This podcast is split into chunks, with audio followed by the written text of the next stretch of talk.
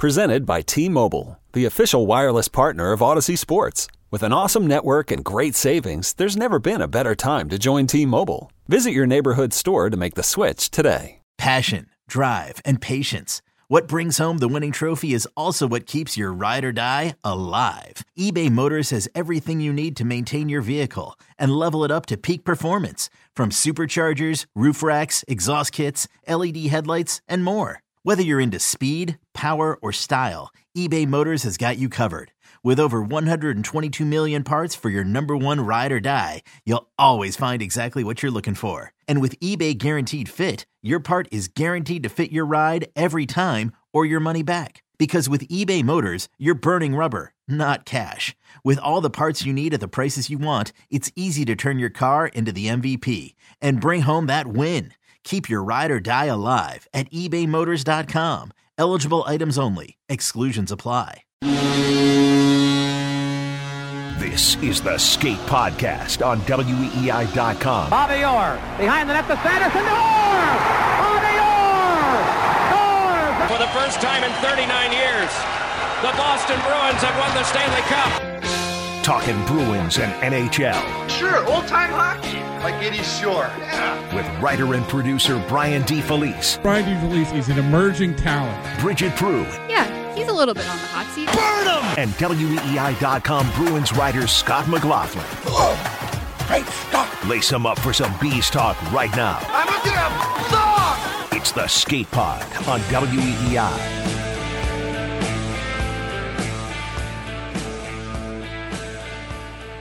Welcome into episode 127 of the Skate Podcast. I'm Brian DeFelice, joined by Bridgette Proulx and Scott McLaughlin.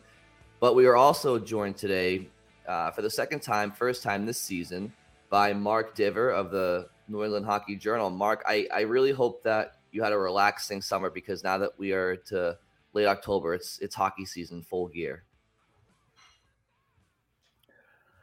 It is, and uh, you know, thank God for that. I think we're already, uh, you know, we're a month in here, or a month or so, six weeks, I don't know, but uh, you know, it's great to have the game, the games that count back to watch. I think we're all already tired. You can hear it in my voice. I talked Already what? Tired?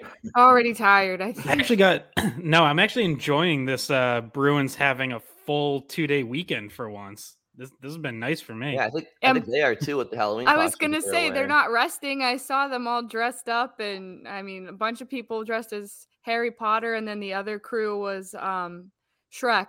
Yeah, a, li- a little more adventurous than uh, what they wore on Monday for their hospital visits. Well, no, but the half of them were wearing dresses again. Pastrnak had a nice wig on and a skirt and leggings or stockings or whatever, and Le- Linus Ullmark was Fiona, and of course, Swayman was Donkey. that was I know. I, I love how of course they, they went as a couple's uh costume. Yeah. Mark, you, you have any crazy costumes lined up for tomorrow? No, no. I gotta say though, you know, it's a sign of my age. I have no idea who these characters are that they're dressing up as. I, I really don't. Not even Harry any clue. Potter. Not even. I don't. I didn't do the Harry Potter thing. My kids did, and I was kind of in the background, maybe watching a little bit. But uh, I'm uh, I'm out of the loop on that. On that. Yeah, Mike Well, I Riley guess, was Harry uh, Potter. I guess I guess um Jake DeBrusk had the scariest costume uh, last night. I guess I guess he went as Bruce Cassidy. Got everybody pretty scared. oh man. Yeah, no, Um, I'm just trying to look through all those pictures, and every single time I found something different, I was like, "Oh man, what is this? Oh god!" I, I mean, it was that- a huge party. yeah, they had it looked like they were in East Boston across the harbor there. Yeah, Um so So yeah, Mark, we're gonna get into you know some specifics, but I guess let's just get your your take on the the eight and one start, best in franchise history. Obviously, the big storyline this offseason was having trying to have as best start as possible with the guys that they've had out, and I don't think anybody expected this though. Oh, yeah, no, we all saw this coming. Uh, I know I did. well, eh, I mean, it really. I mean, I'm just kind of sitting back and enjoying the games. Th- They're they're fun to watch. Um, you know, the the way they're playing. Uh, Are they giving up more uh, more chances? Yeah, they are. But uh, it's at the other end, they're uh, they're generating more too, and they're capitalizing. So I mean, I think it's been uh, it's been fun to watch so far. Um, you know, it's going to change a little bit when with the personnel here. Marchand's back, and McAvoy will be back. Uh, Grzelcyk's back. McAvoy uh, before too long, and and then uh, the roster will change uh, as that happens. But uh, it's it's really been an amazing start so far. I think uh, I think we can all agree on that. It makes Mark, our life easier, to... right? makes our life easier. Guys want to actually answer questions. Uh, you know, it's easy to it's easier to write about, you know, a lot of the positives and people are more receptive to reading that stuff and answering questions about that stuff for us. So it's actually been one of the easiest seasons to cover so far for me at least. Yeah, and Mark, I wanted to ask about one guy who's been a part of this start that uh, you know, I think was pretty surprising throughout training camp in the preseason. That's Jakub Lauko, who I know we we talked to you about him last year. Um, the season he was having in Providence, which was was not very good. He, even he later admitted that. Um, but makes the team out of camp. He's played five games so far. I know he did get sent down, but then called back up. Uh, you know, with the Krejci injury, um, and played Friday night in Columbus. How surprised are you to see basically the turnaround he had in, in one off season to go from, you know, really seeing his stock take a hit in terms of where he stood in the organization to all of a sudden he's on the opening night Bruins roster. Well, I'm very surprised. Um, you know, I went to the Prospects Challenge in Buffalo uh, as I usually do in in September, and you know, Lauko was there, uh, you know, was one of the players. He might have been the most senior player invited. You know, that's an event for rookies, uh, and he's a few years into his pro career. I think I could detect in his body language that he didn't want to be there. Uh, he thought, you know, I, I don't know what he thought, but uh, it looked like he um, he might have been a little disappointed that he had to go and uh, and play in that. Uh, but um, you know, he goes to Boston camp. I didn't think he had, honestly, I didn't think he did enough to make the team. But uh, Jim Montgomery likes his speed. He's commented on that several times. He likes, you know, the the speed that he brings. Uh, so he makes the team, and and so far so good. He, you know, he's uh, he hasn't taken bad penalties, which has maybe been a, something that he's done in Providence you know, unnecessary penalties, hooking, tripping, stuff like that. He's kept it clean. He's used his speed. He's got in there. He's agitated, drawn a couple penalties. He's been good. Uh, he's been. I don't think he's ever going to be a scorer. He, he's a bottom of the lineup guy to me. I don't think he's ever really scored at any level. He, he certainly hasn't at in the American League.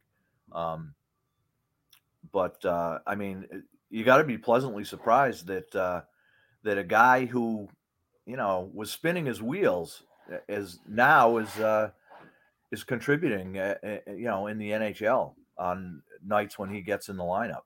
Um, Scott, if you wanted to respond to that, or Brian. No, I think if anyone wants to jump to a different player topic. Yeah, I mean, I yeah, I, I can. Um, can I can I tell my Lauko story? Oh yeah, go yeah, yeah, yeah. Go ahead. So the Bruins have been patient with him. You know, he's a young kid. A lot of his, you know, I don't want to call them issues, but the reason the last couple years maybe he hasn't come as fast as as maybe they expected is how young he is. You know, he's a he he really is a young kid. Uh, but this and this story kind of reflects uh, maybe a little bit of that immaturity.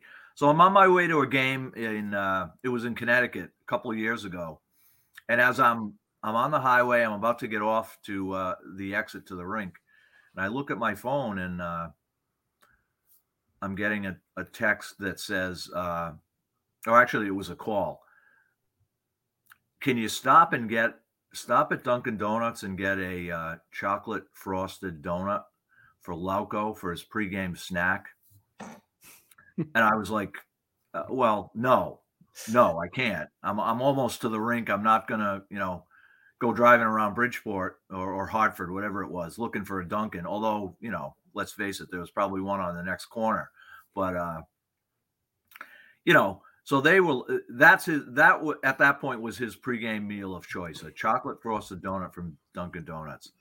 You know, that's not exactly in the diet plan that uh, that the team has for for these guys pregame, but uh, you know that's kind of where he was. Uh, and, and you know, has he cleaned up his diet in, in lately? Now that he's uh, an NHL guy, I don't know, but uh, you know that's where he was at that point.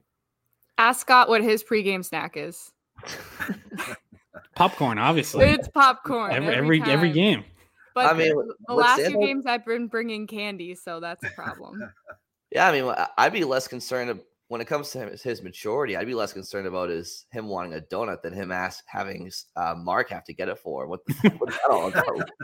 that, that's what jumped out to me.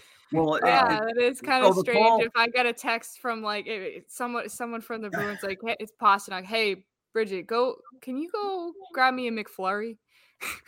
Just to be clear, the, the, call wasn't from uh, from Jakub. It was from a right. member of the staff. Uh, yeah.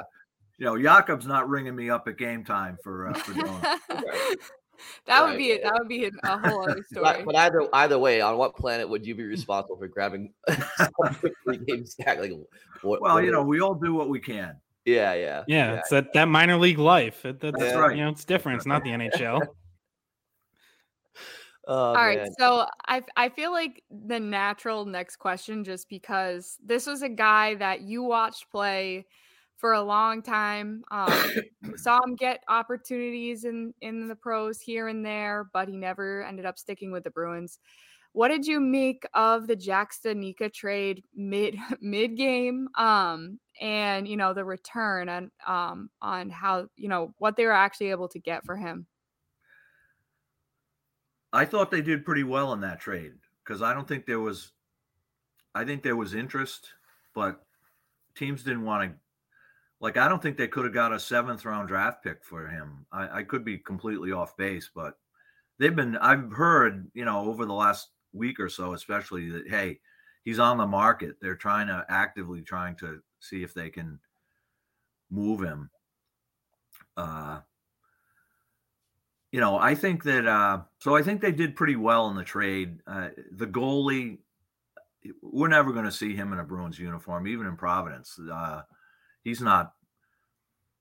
I think he'll they'll move him along in a, in another trade at some point. I believe there's no there's no room for him here in Providence. Uh, they already told the goalies here, "Hey, don't worry about it. You're you're not going anywhere. This isn't going to affect you at all." So uh, the DiPietro kid, he's not coming. Um, I suspect they had to take that contract as a condition of the deal. That yeah. that I I believe. The other kid, I don't know. Maybe he's a player. He's a maybe he's a prospect. He uh, he's six foot two. He's right-handed. Uh, I guess he's a candidate for the World Junior team in Sweden this uh, this December. So. You know, he's worth taking a look at. Maybe there's something there. Um, as far as Jack goes, you know, I he's such a good kid. Um, and it didn't uh, clearly it didn't work for him here. Um, and I think uh, I think my I suspect that COVID. Some of these guys, just the the whole off the ice part of COVID, being kind of cooped up in your hotel room or your apartment, being a young guy and you can't go out, you can't socialize. Uh, I think that took a toll on on guys like Jack, and I, and I think Jake DeBrusk too. Um, you know, I think we'll never really know because how do you measure that? Uh, but I, you know, if the if if not for COVID, maybe it would have worked out differently for Jack here. Maybe he would have found his footing uh, in the Bruins lineup and been able to grab a full time job and and hold on to it. Uh, We you know, so maybe, we maybe, we have been arguing about how much the like stop and go part of his career like you're up and then you lose your opportunity then you have it and then you lose it. Like how much that affected his psyche?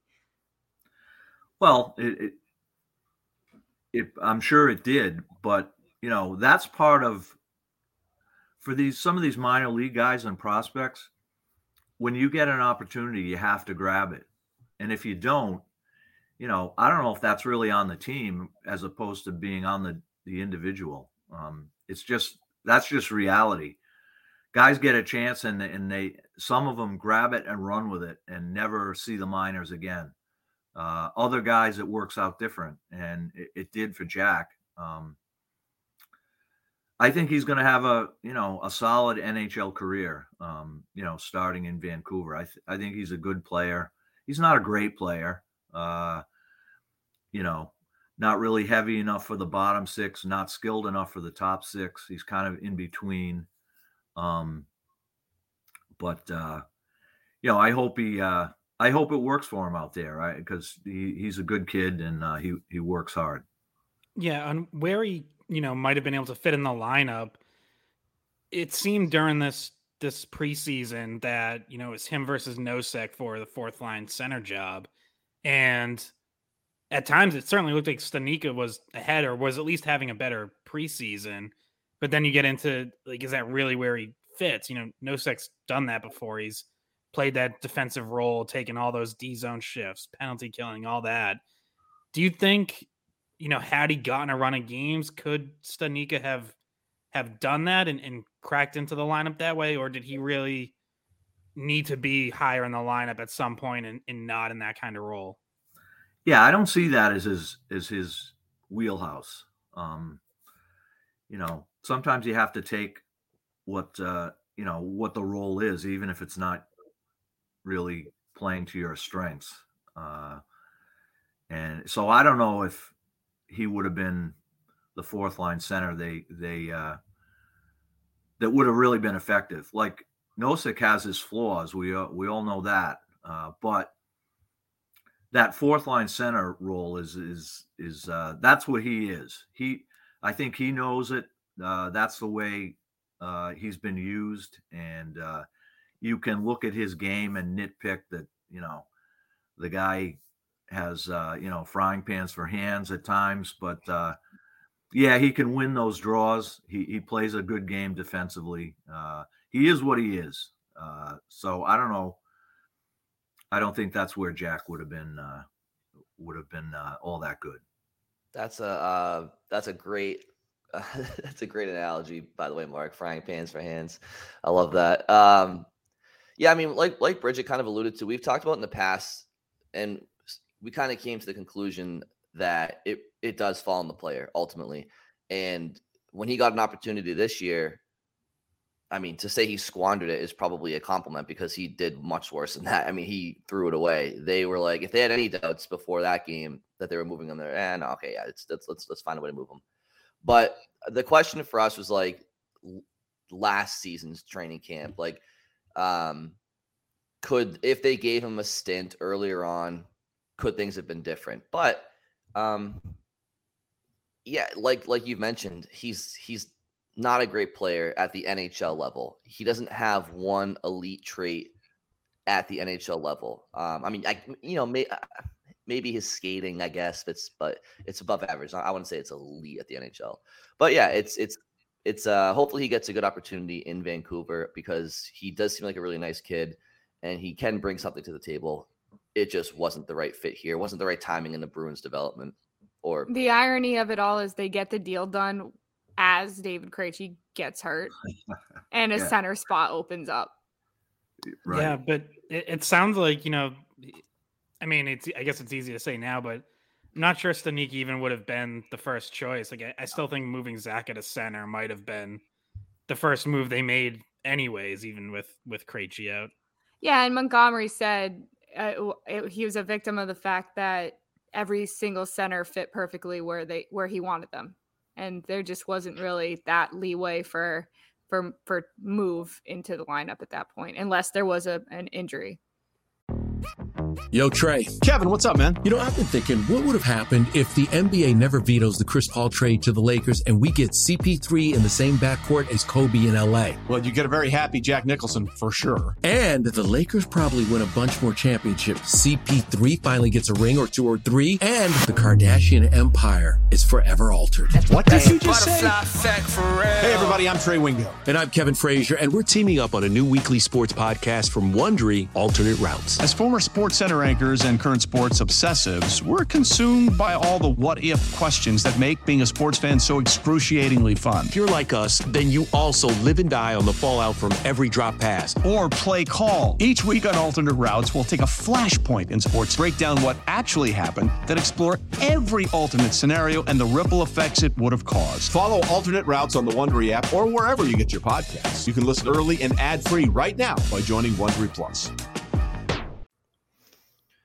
Um, so Mark Scott brought up um, he brought up Nosek a little bit earlier, or maybe you brought him up, but along with that, with Nosek is is Nick Foligno on that in you know in that fourth line role, and he's had a much much improved um, season thus far. But those two making the team out of camp came at the expense of you know sending down McLaughlin to Providence because they could. They actually did waive Oskar Steen, but he didn't get claimed. And I wanted to ask about those guys' starts in Providence this far because, um, you know, when they get to the to the Bruins at some point this year, inevitably McLaughlin in particular, he'll be up at some point for one reason or another. They're not going to be expected to to be point producers, so that it's not a big deal that they don't have the. Well, I guess I'm going to ask you. Thus far this season, in seven games, um, Steen and McLaughlin have two points each. Uh, Jack Ahcan has one point. Is there any concern level at their lack of production in the A right now, or not really, because that's not going to be their game when they get to Boston anyway? Well, for Sean, it might be, but let's stick with the forwards, I guess. Well, I don't, I don't, I don't know if concern, if I would describe it that way, but certainly a slow start is not what they were looking for. The, you know, the coaching staff. Um, you know the thing one factor in this i i think and you know i've seen you see this a lot down here is a guy gets sent down and uh, starts slow. And i think a lot of it is because they're disappointed that that they got sent down. So it takes some time to uh, this happened with Studnicka it takes some time to kind of refocus, get your head in the right place uh, where it needs to be, and uh, to start playing, you know, to your strengths in, in, in a way that would get you called up again. Um, you know, I think at least down here, there's been signs this weekend that some of those guys are, you know, coming out of it a little bit. Steen's been better this weekend. Uh, he got his first goal the other night. Um, I think he assisted on a goal last night and, and just played a gen- generally a stronger game. Ahcan didn't have any points, I think, until last night, but he was all over the ice uh, in Springfield. I think he had seven shots. Every time you looked up, he had the puck, which is that's his game. Um, so he uh, he'll be fine. Um, McLaughlin's had a slow start offensively. He doesn't have any goals, but uh, I mean, all the other things that Marc McLaughlin does, uh, the penalty killing, the the work along the walls, the just the hard work effort, that's all there. Uh, you know, that's uh, that's who he is, and and you know that hasn't changed. He just doesn't have numbers at this point to point to and say, "Hey, look, I got three goals or whatever." Uh, but the way he plays the game is uh, hasn't changed. So I think uh, there's nothing to worry about it. You know, for him, he'll he'll be fine. Uh, but uh, you know, like I was saying, like for example, last season when Steen got, he was up in Boston. He did pretty well. I didn't think we. I thought we might not see him again in Providence, but at, hmm. his game tailed off. He got sent down. When he got called up, he, I think the coach, one of the coaches said he's the best forward in the Atlantic Division of the of the league at that point. He goes up, he plays pretty well, but his game tails off and he gets sent down. He was brutal when he got sent down for like I don't know 15 games. He just was terrible, and you know a lot of that is a hangover type thing where hey i had a chance i did pretty well and and i'm back in the american league you know what what do i have to do so you know that that thing weighs weighs on these guys to uh, to varying degrees uh, but i think like i said i think steen's coming out of it this weekend. Ashawn's been good. Mclaughlin he's he's going to play his game whether the puck goes in or not. So um I don't think anyone's worried about those guys. Yeah, I wanted to ask about another guy who's off to a slow start production wise, and that's Johnny Beecher, who has one goal, no assists through seven games. And, you know, in my mind, he shouldn't really be too disappointed that he didn't make Boston. I like get, you know, I feel like going to the AHL, yeah. at least for some time, should be expected. And in theory, he should be a guy who's now, you know, one rung higher on the organizational center depth chart with Studnicka getting traded. So, uh, what have you seen from him so far this season down there? Well, if I were to answer this question like on Friday morning, I would probably, you know, I would have said, "Wow, he's been brutal so far." Uh, but he's turned it around Friday night and last night, particularly Friday night. He's he's been really really good, doing the things that he's to he, he has to do if he's to you know, be a productive player in the NHL down the road. Uh, for the first five games, he had he didn't have a shot on net, which is it's one thing to have no points, but to have no shots in five games, that's that's kind of hard to wrap your head around. Uh, but Friday night, I mean, he brought he brought his A game. He was skating. He was he was getting inside. He he was uh, you know he he was finishing his checks with uh, with authority, not just you know the obligatory bump along the, the boards. He was finishing hard, pissing guys off on the other team.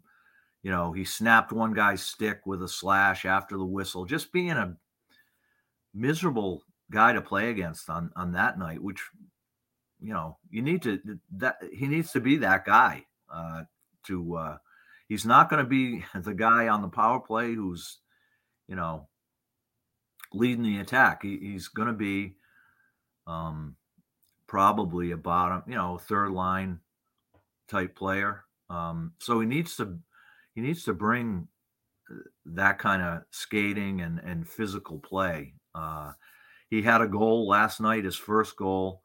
It was a lucky bounce off the end boards that came right to him. The goalie was out of position but uh, he was in position five feet from the net to put it in. Last week, he probably would have been 10 feet away and not in position, you know, on the perimeter.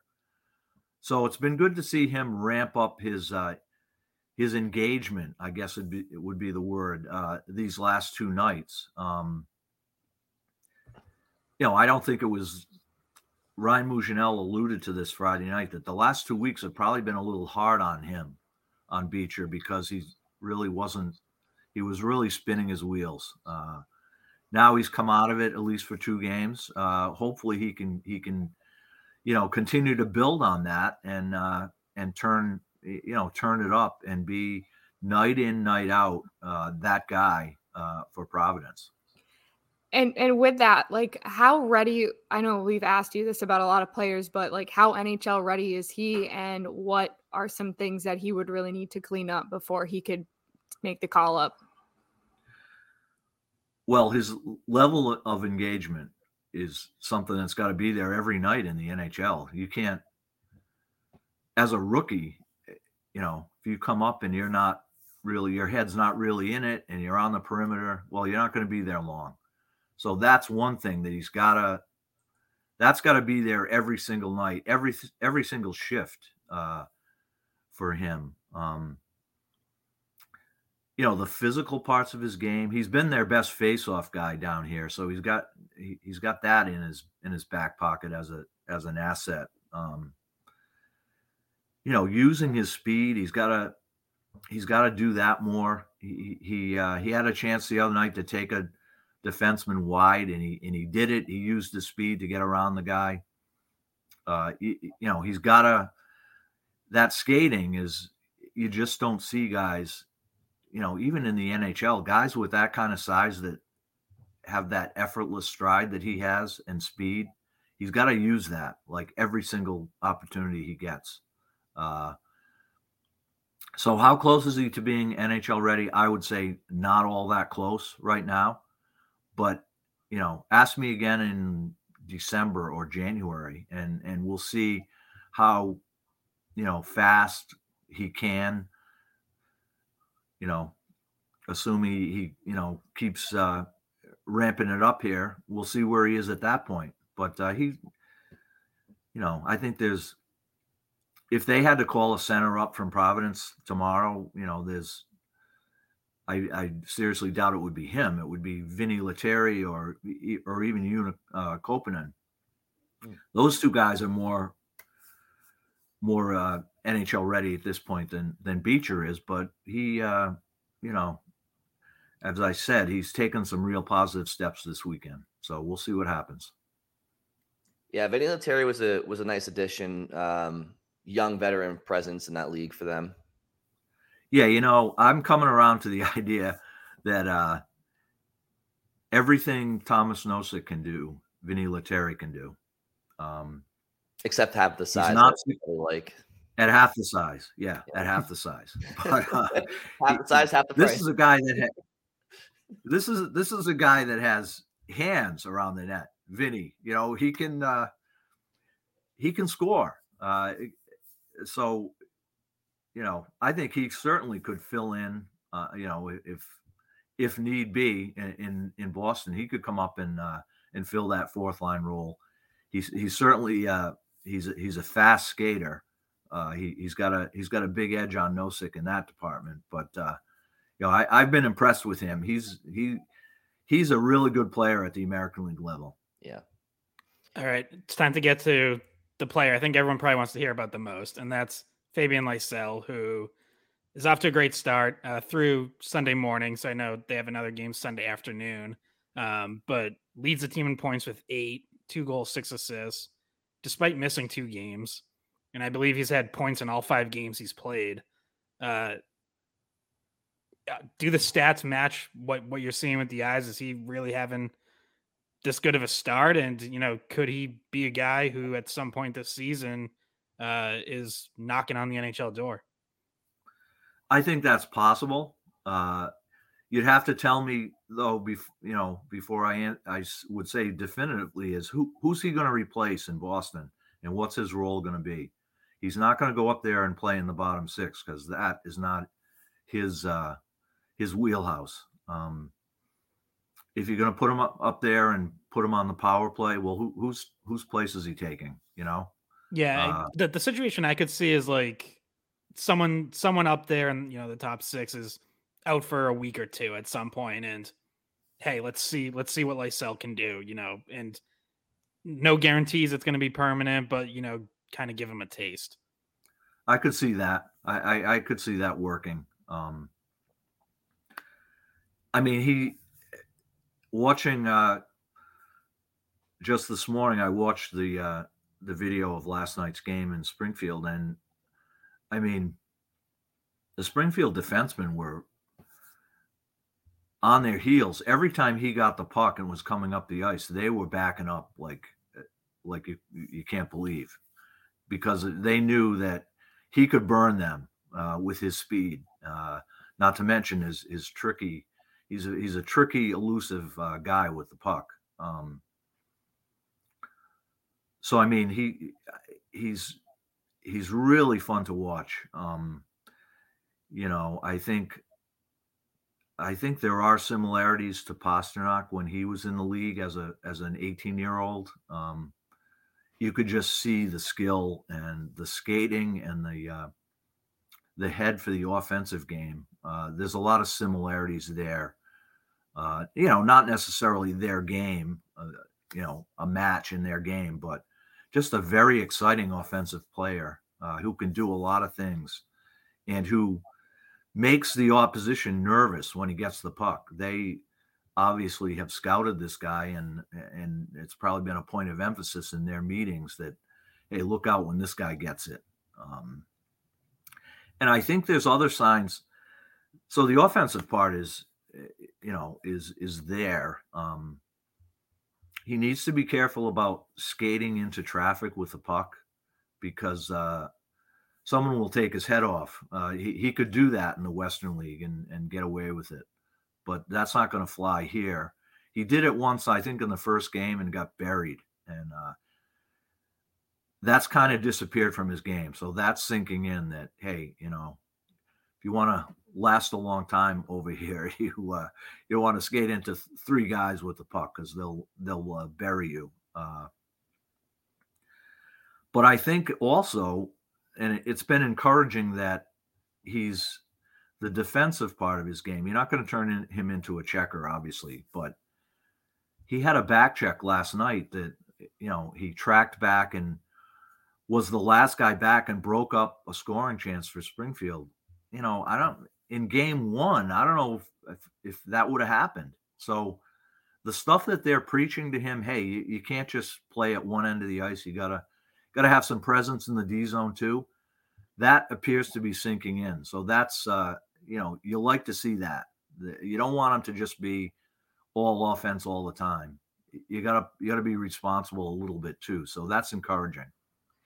It's kind of interesting that he was a, you know, he was a guy when the Bruins drafted him that kind of had the skill of a guy that would have been drafted earlier fell to them a little bit because there was question marks about he, he had a bad season um, previously to being drafted but it sounds like he is based on you know his last season playing in in Canada and then this year so far in Providence um, that he kind of is appearing to be what people expected in terms of that high skilled guy um, that people were really excited about. So, would you say he's been everything you expected to see? And is the excitement warranted in the fact that people want to see this kid come up and and wanted want him to be on the NHL roster because of his skill?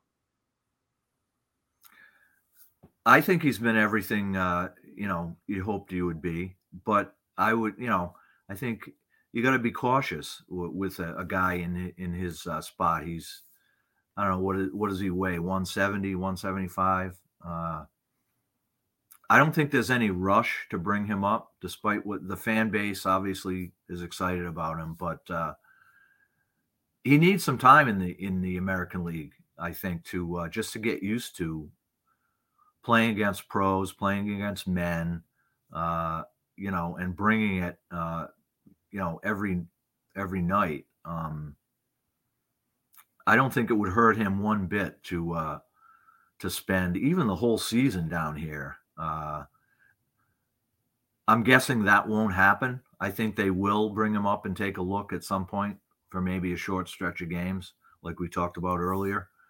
But I remember now Jake DeBrusk is is a different different uh, situation, but he he had a great year down here as a rookie, and they they kept him down here the whole year. And in the second half of the season, he certainly was ready to go up and and and you know get a little taste. They never gave it to him, and it didn't. You know, I don't think it's held Jake back at all. I, you know, he's off to a great start this year. Um, so I don't think that more time in Providence is is going to be uh, detrimental at all to Lysell if he ends up, you know, being down here, say the whole season. Well, and the Bruins certainly aren't hurting for offense right now, so that if that continues, that makes it yeah. really easy to be patient with Lysell and really with anyone else as well. I will say too, though, guys. Yeah. And you met you mentioned the uh the top six, like that's where he would naturally fit in Boston, and I 100% agree. But I will say, like, and as Scott just mentioned, the offense has been clicking this year, but Boston's interesting where your third line, if your third line is Coyle, two thirds of it is Coyle and Zacha, and you get towards the second half of the season and nobody's really grabbed that third spot on that line. Zacha and Coyle, Coyle are borderline top six players in the NHL. And I mean, I could maybe see if he tr- did have find a way onto the team. Like, c- could he like take uh, a spot on that line? Like, if if Trent Frederic doesn't run with it, I'm not really sure. I mean, that's it's like like I said, it's it's they're really full up there. It's tough to see him breaking in long term this season. Maybe that could be something too. I know, like we said, top six is probably more um, appropriate for him. But if they, but if they want to have a, a, championship caliber team, and you're going to need three lines that could score, uh, that could maybe be a fit too. I don't know. Well, to start out, it might be. I mean, Brad Marchand, what he started on the fourth line, right? Look, look where he's at now. Um, you know, just because he uh, Fabian was say he started on the third line, well, that's that's just a place to start. That's not where he's going to spend. Hopefully, that's not where he's going to spend his uh, his career. He, he's hopefully going to be more than a third line player. But uh, as a starting point, I don't think that uh, that's a bad place uh, for him. You know, for just to get a look and and see what uh, see how he adjusts to uh, to playing in the NHL. Yeah, exactly. Yeah, I mean, top six is definitely where he is projected. I, I just meant um, for this season. Old Man Winter here. If I had it my way, it would stay winter all year long. Short days, wind chill, black ice, and a good polar vortex. Oh, heaven! Wait, is it getting warm in here? Your cold snap is over, Old Man Winter. Spring has arrived. Spring. Spring is here, which means it's the perfect time to get away in the Hyundai you've always wanted. Visit the Hyundai Getaway Sales Event, where you can get great deals on all of our award-winning Hyundai models, like the tech-filled Tucson and Kona, as well as the spacious Palisade. Enjoy wherever you go with the peace of mind that comes with America's best warranty and three years or 36,000 miles of complimentary maintenance. But hurry in, these deals won't last. Add more joy to your journey at the Hyundai Getaway Sales Event. Now get 0% APR or up to 1500 bonus cash on the Hyundai Tucson. Now, during the Hyundai Getaway Sales Event. Offers end soon. Call 562 314 4603 for details. Uh, Mark, before you before you go, I did want to get uh, your thoughts on two players also that are having a good start with the Bruins this year, Providence Bruins, and that's uh, Georgii Merkulov and Luke. Is it Top Toporowski? Is that is that his name? Yeah. Um, yeah. do you do you see NHL futures for them? I mean, I know people want Merkulov to have a promising maybe center ice position in, in the print of uh, National Hockey League level. Do you see any? Do you see an NHL future for these two guys? And if so, maybe what kind of ceiling? Maybe middle six. I I think they both are capable at some point down the road of being NHL players. Um, Merkulov is uh, the plays he makes with the puck you know, will uh, you kind of blink and and say, did did I just see that? Did he just do that? He's like a Russian. They haven't had a Russian uh, in I don't know who was the last Russian they had that was really an impactful player in Boston. Uh, Sergey. Sergey. Yeah. Well. Yeah. It, was it was going to be Khokhlachev. Yeah. right. right. Uh, but Merkulov has that Russian thing with the puck and offensively and instinctively in the in the ozone that he just sees things that other that other uh, you know maybe a Canadian or an American guy doesn't see, and he makes plays. Uh, the other thing with him is that kid is so driven to uh, to make it to the NHL that I think it's going to be hard to hold him back. He he just is really that is his focus in life is to is to be an NHL player. Um, and he he's off to a great start down here. He, he's just so dangerous. Uh, and Toporowski, I mean, talk about pleasant surprises. A free agent, uh, scored a lot of goals in the in the Western League. At you know, he's not a he's not a big guy. He's five nine, five ten.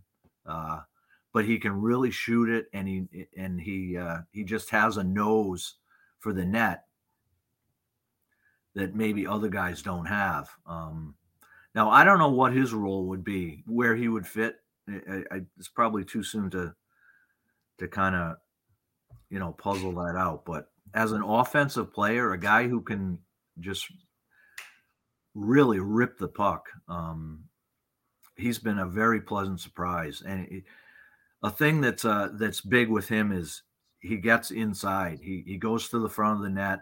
He, he's not on the perimeter using that shot. He's he's getting dirty goals too from from two feet away. Uh, and uh, you know he's he's got a he's got a, a, a, bit of an edge to him too at that size, which which will only help him, uh, you know, as he as he goes along here. Um, but I think they did it. Looks like they did a nice job. Boston did identifying him as a you know an undrafted guy aging out of the Western League uh, to grab him and have him contribute from day one in, in the American League. That's uh, that's pretty good. So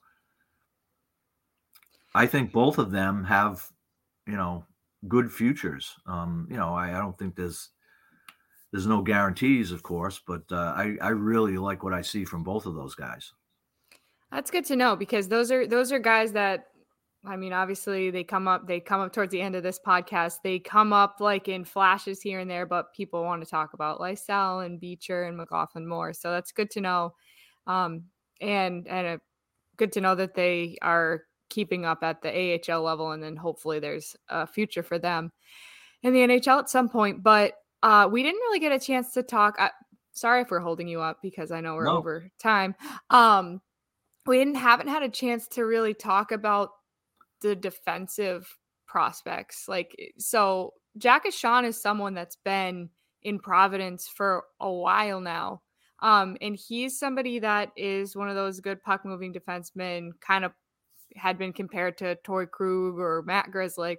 Um, where is he at in terms of his development? Because he's had more time um, and he hasn't been called up to Boston yet this season. He's been up a few times in the past, but right now this season doesn't seem like he has much of a there's not much space for him.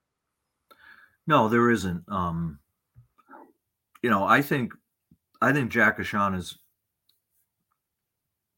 capable of playing in the in the National Hockey League now today. Maybe not with Boston, you know, but I think uh, I think there's a place for him in the league someplace. I think I think he's a he's eh, you know the size thing obviously works against him. Uh, and you know, as far as Boston goes, you know, everybody says, well, they're not going to have Grzelcyk and uh, Ahcan in the lineup at the same time two smaller guys, and that's probably true. They're they're probably not going to go that way, but um, you know, Jack is a just a really talented player with the puck, um, and he defends for a guy of his size. He defends pretty, you know, pretty well. Um, like I said, I think he's a. I think he can play in the NHL. Whether it will be in Boston, I don't know. Um, you know, there's kind of a kind of a uh, you know guys uh, guys in Boston ahead of him at this point. So I don't know what his future is with the Boston organization, but uh, I th- I certainly think he's a, a, very capable player. All right. Well, Scott, Bridgette, do you guys have anything else for Mark before we let him go? No. No. All good. All right. Well, Thank, Mark. Thanks a lot, Mark. Yes, we really oh, appreciate it. Anytime. Always glad to do it. Hey, and don't have too much candy tomorrow, okay? All right. You have, you have a good work week. Thanks. You guys too. All right. Take care, Mark. All right. Bye bye. Um, once again, thanks to to Mark for for joining us. The second time he's joined us on the podcast, first time this season. A lot of insightful things he discussed. Covered a lot of a lot of players in the Providence Bruins. Those who I've got to hot starts, cold starts, um, and just you know what their roles could be at different points throughout the season with the Bruins this year. What stood out to you guys in particular that we we discussed with Mark? Uh, I think it was good to hear him praise Johnny Beecher's play this weekend because uh, he clearly was off to like a very slow start, and not just like oh the points aren't there, but to Mark's point, like, to not even have a shot on goal through five games, as someone who spent the offseason working on his shot and talking about how you know that was like the area of his game he wanted to improve the most was like pretty concerning to see from afar. You know, obviously, unlike Mark, like I'm not watching every Providence Bruins game. A lot of them overlap with with Boston games. Um, but nice to hear that he at least has had a much better weekend. Um, and again, they we're recording Sunday morning. They do play Sunday afternoon again. So you know, if something crazy happens Sunday afternoon, we apologize for not covering it. But um, but yeah, I mean, two two games uh, as a step forward for him, and obviously you hope that continues because, like I said, like he should be a spot up now in the organizational center depth chart. Um, yeah, I think Mark's Mark's probably right that like Lettieri, a guy who's had some NHL experience, is probably ahead of him, and Koppanen has. Yeah, I feel like we've we never really talk about Joonas Koppanen. Like he's not one of the sexiest prospects, but he's had some. You know, he's been a good player in Providence for a while. He uh, hung around camp a little longer than some other guys this year, so I think the Bruins clearly liked what they were seeing, and it, you know, it sounds like he's off to a pretty good start as well. So especially with the Studnicka trade and now Krejci hurt, and you know, it it doesn't look like Krejci's going to be longer term. At least they haven't put him on injured reserve yet, which I I take as a somewhat encouraging sign that he wasn't immediately placed on injured reserve, which would have knocked him out for a week. Um, but you do kind of wonder, like, okay, what's what's the center depth now? Like, if there's another center injury, like, you know, how does it start to look? So, just sort of get a feel for that. And and Georgii Merkulov, you know, I think Mark briefly touched on, it, but he, he's been playing more on the wing, which is interesting and that might just be a good way to to sort of break him in before you you know throw like all the responsibilities of being a center at the pro level on him as he kind of gets adjusted so um that that was kind of the most interesting part for me. Yeah he and in preseason Merkulov did make some really crazy plays that I was like, I don't even know how he imagined that this was a move that he could make, but he, you know, he has some of these very pretty looking plays, creative plays, but also sometimes that put him in danger of losing the puck if he didn't pull it off right and and different things like that. I, I mean, I thought he was entertaining to watch. We got a short sample size, but obviously Mark gets a gets a larger sample size down um, in Providence. So I, I mean that that was interesting. I'm glad you asked that question, Brian, because those are some of the guys maybe people maybe our listeners wouldn't have necessarily come to the podcast to listen about, but it was good information. Yeah, and I think the the Luke uh, Toporowski player has surprised a lot of people that do watch Providence, and um, uh, like Scott mentioned, like they're not readily available to watch, and we're obviously watching the, the Boston Bruins a lot. So yeah, it's um, kind of it's kind of stupid that they that the AHL is so impossible to like follow. It is impossible. I don't even I uh, like is there an I, AHL package? Is it online? Is that how you follow their? Yeah, game? I think it's pay. Yeah, it's it's interesting because like I broadcast college hockey, and that's very accessible. And mm. like mm. um you most most leagues now are on like ESPN plus or like I mean NESN here, Hockey East is on ESPN plus and NESN and mm, yeah, college true. hockey is way more accessible to watch than AHL hockey. Yeah, it's just you only catch it through like grainy uh YouTube. I mean, I'm not YouTube. Uh, Twitter clips that people embed onto Twitter. It's like, oh, there's a Lysell goal. Yeah, my favorite even then is it's a hockey game, but it's yeah, like, and even then you're only you're only getting the highlights, so yeah. you know you're not get you're not getting the information yeah. from from someone like Mark who can talk about you know these guys all around games. Yeah, that's why it's very valuable to have someone like Mark on. Um, and Mark, we see him at the Bruins games too. He's up, he's down, he's covering different things. He's covering college hockey, he's following the prospects in Boston, uh, I mean, in Providence, and before they get to Providence. And then once they, you know, do get a call up, he's looking at them. So he's someone who, like, he's that rare AHL reporter who's also like just following all the steps. Mm. Through, through well, these guys' development and add in college because Mark's at a lot of Providence College and Brown games as well. So he's yeah, just, well, he's a true true rink rat. Has everything Rhode Island covered.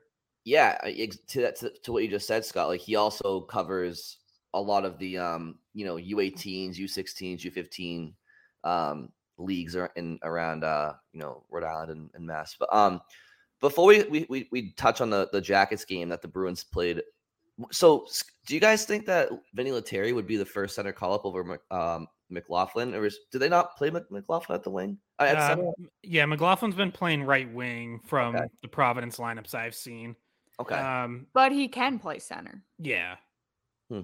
So it, it, it, would I feel like everybody in Providence is like, oh, they can play center, but we're playing them on the wing. it says it could. Brian, it was when they were like, oh crap, we don't have enough centers, and then they just Oh, had yeah, all right. centers, and Did- now they're like, well, crap, they have to become wingers. Was was he? Uh, yeah, yeah. McLaughlin was um, center at BC and for the Olympic team, right? Yes. That was his primary position, or at At least, least let's- for let's BC, to yes. To BC, I guess. Yeah, he played mostly center at BC. There were times that they would move him and Jack McBain, put them on the same line, and McLaughlin would usually be the one that would shift to wings. So um, he had played some wing, and then obviously last year in Boston played, you know, I think almost entirely wing. Hmm. Interesting. Um. Okay. So yeah. So I'm losing track of days. Today's Sunday. So was it Friday? Friday. So the Friday the Bruins played the second of their back to backs. We talked before the Red Wings game about how they had the Red Wings coming up, and then the the typical scheduled loss, the, the second of a back to back with Travel as the away team, and they just they from I mean maybe maybe it wasn't the perfect game, but they pretty much kicked Columbus's ass like all game. Like, yeah, the Jackets had a few chances early on, but like, I mean, the Bruins just kind of like outclassed them in, in that in, in a position where they could have easily lost that game. It's almost like they learned from the Ottawa back to back earlier this year on the road. But I mean, just another impressive outing. Eight eight and one to finish the month. Just like another five goal, four goal performance. I mean, they're scoring goals in bunches and um, they're playing well defensively too. It's like not giving up a lot of goals either the last three or four games. Sorry, I Yeah, think they've-. Yeah, they've uh, they've really cleaned up uh, defensively, and obviously another great game from Linus Ullmark, who's now six zero and zero with a nine forty five save percentage. Um, yeah, I, I word in my uh, post game column after Friday night's game, I worded it as like at least a scheduled subpar performance because the Bruins realistically probably could have played not well at all and still beat Columbus. Um, but it, it wasn't even that. Like they came out and, and played great. And, you know, especially through two periods, like they they doubled up Columbus in shots in the second period. I think it was 29-19 after two, and, and obviously four nothing. They just had poured it on in that second period. Um, you know, and you see so so many more encouraging signs like get another goal for Pastrnak. Um, you know, he's off the DeBrusk had another the good game. start of his career. Yeah, another really good game for DeBrusk. The penalty Charlie kill Coyle's goes. goal was Yeah. insane. They finally get a shorthanded goal, which their penalty kill had been lights out anyways. It's number two in the league and goes three for three. Columbus, by the way, 0 for 23 in the power play now this season, which is honestly impressive. Like I feel like you have to try to go 23 power plays without scoring to start the season. Especially when you Um, have Johnny Gaudreau. Like he should right. at least have broken through for one when somebody didn't defend him like and Patrik enough. Laine, like Laine doesn't didn't just step into a one timer at some point. Like, Yeah. I don't, I don't know what that team's doing, but The the other thing too, I, I forgot to I forgot to mention this off the top. I mean, the other obvious reason that they could have folded, not folded, but like just kind of packed it on a on a back to back. You go into Columbus without Marchand and Krejci, and forgive me if you mentioned that, Scott, but I, I forgot to. But it's like, yeah, so it's a back to back. Krejci's out, Marchand's out. You, you're going with these makeshift lines. It's just whatever you throw at this team, it's like they're just. It's like, all right, next man up. They they people say it all the time, but they're they're um, embodying that. It's just it's just it's great. It's great to watch. It's very impressive. Um, so yeah, it's uh, Bridgette. I don't know if you had any any takeaways from the, from the Blue Jackets game, but Well, um, another the eight and one impressive in general. another impressive performance from Ullmark. I mean, it, there's just not been drop off in in his game so far this year, and I, I believe he got the game puck after that for the shutout. Um, and he just looks so on top of it. Like it, he's tracking everything the exact way he should be. He seems happy, which is great. They, I mean, they all seem like they're really enjoying their time this year. Um, and I think that him and Swayman do push each other, and that's why we see both goalies recently having good games in the back to back. Starts with Swayman at home and then Ullmark on the road. And I think the Bruins are in a really, really good place goaltending wise um, after that. Charlie Coyle scoring in back to back uh games as well. That's really encouraging. You're getting that depth scoring from the bottom six. Um, and there are the two. He scored too. The way he scored Bridgette too. Oh, was, they're so pretty. Both yeah. of those goals were as pretty as you could get. And I was just, you know, I'm sitting there going, oh my God. But, and um, Grizzly, uh, you're getting some scoring from the back end. So Grizzly goes like bar down on his goal. And I mean, it was a, a lot of positives to take out of it, even though it was one of those weird games where it was like, all right, they're missing two of their best players and uh, they're not traveling. And, you know, recall, they're recalling Lauko up to the lineup. And it, it didn't seem like they missed too much of a beat even with all of that going on. No, no, no, it's it's impressive. So, um, if you if you guys have anything else, uh, you know, speak up now. But if not, obviously, um, you know, best of luck to Melvin in his Thank costume you. contest today. Uh, we'll be voting for him if we can. Send us a link or, or... okay, yeah. Again, as long as he's not up against Darla. I... yeah. All right, I'll let you know. No, I won't. Mm-hmm. but um, yeah, we're still not sure if he's gonna be Baby Yoda or a lobster. Well, maybe, or maybe if I'm gonna it. put him in a sombrero. Maybe you can send it to Scott, or you, or one of you can post his costume on the on the account so we can, we can take a look yes, at it. Definitely, one hundred percent getting tweeted out. Uh huh, hundred percent. All right. Um. Well, that'll wrap it up for this episode. Once again, thanks to Mark uh, for joining us on a, on a Sunday, and um, we will talk to you guys soon. Thanks for listening.